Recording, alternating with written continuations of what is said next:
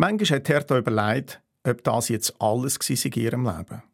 Das Häuschen und der Haushalt, der Mann und der Bub, der Garten und der Birnbaum.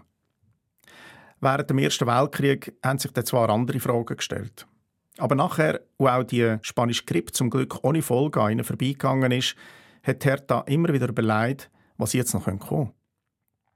Hertha hat 1921 in der Zeitung von dem Nationalen Kongress für Fraueninteressen gelesen, der zu Bern oben stattgefunden hat.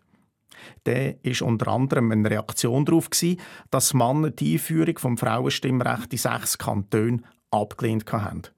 An dem Kongress haben die Frauen ein Recht auf Erwerbsarbeit, gleichen Lohn für gleiche Arbeit und eine bessere Berufsbildung für Frauen gefordert.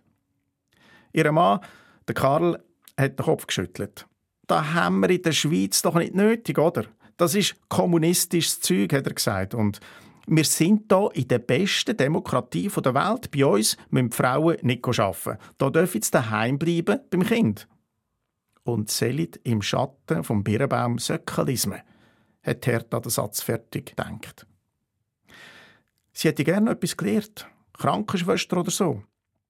Ihr Tobias war auch schon zehn und hat sie nicht mehr immer gebraucht und sie hat viel Zeit gehabt. Ganz vorsichtig hat sie dann auf schauen, wer in der Nachbarschaft und unter Verwandten ein bisschen Unterstützung brauchen könnte, wenn man es mir posten oder sonst ein bisschen helfen könnte. Der Karl hat es nicht gerne gesehen, aber weil sie alles gratis gemacht hat, ist ihm da wenigstens nicht an die Tür gegangen. Er hat einfach der Einzige sein, der das Geld heimbringt. Er war erst dann wieder vehement dagegen, wo die Hertha in eine Partei eintreten Politik sei Mannensache, hat er gesagt. Der Birnbaum trägt schließlich auch kein Äpfel und fertig. Und erst, als Karl gestorben und der Tobias ausgezogen war, hat sich Hertha traut, nochmal etwas Neues anzufangen und hat in den 30er Jahren mit fast 50 noch eine Krankenpflegeschule gemacht.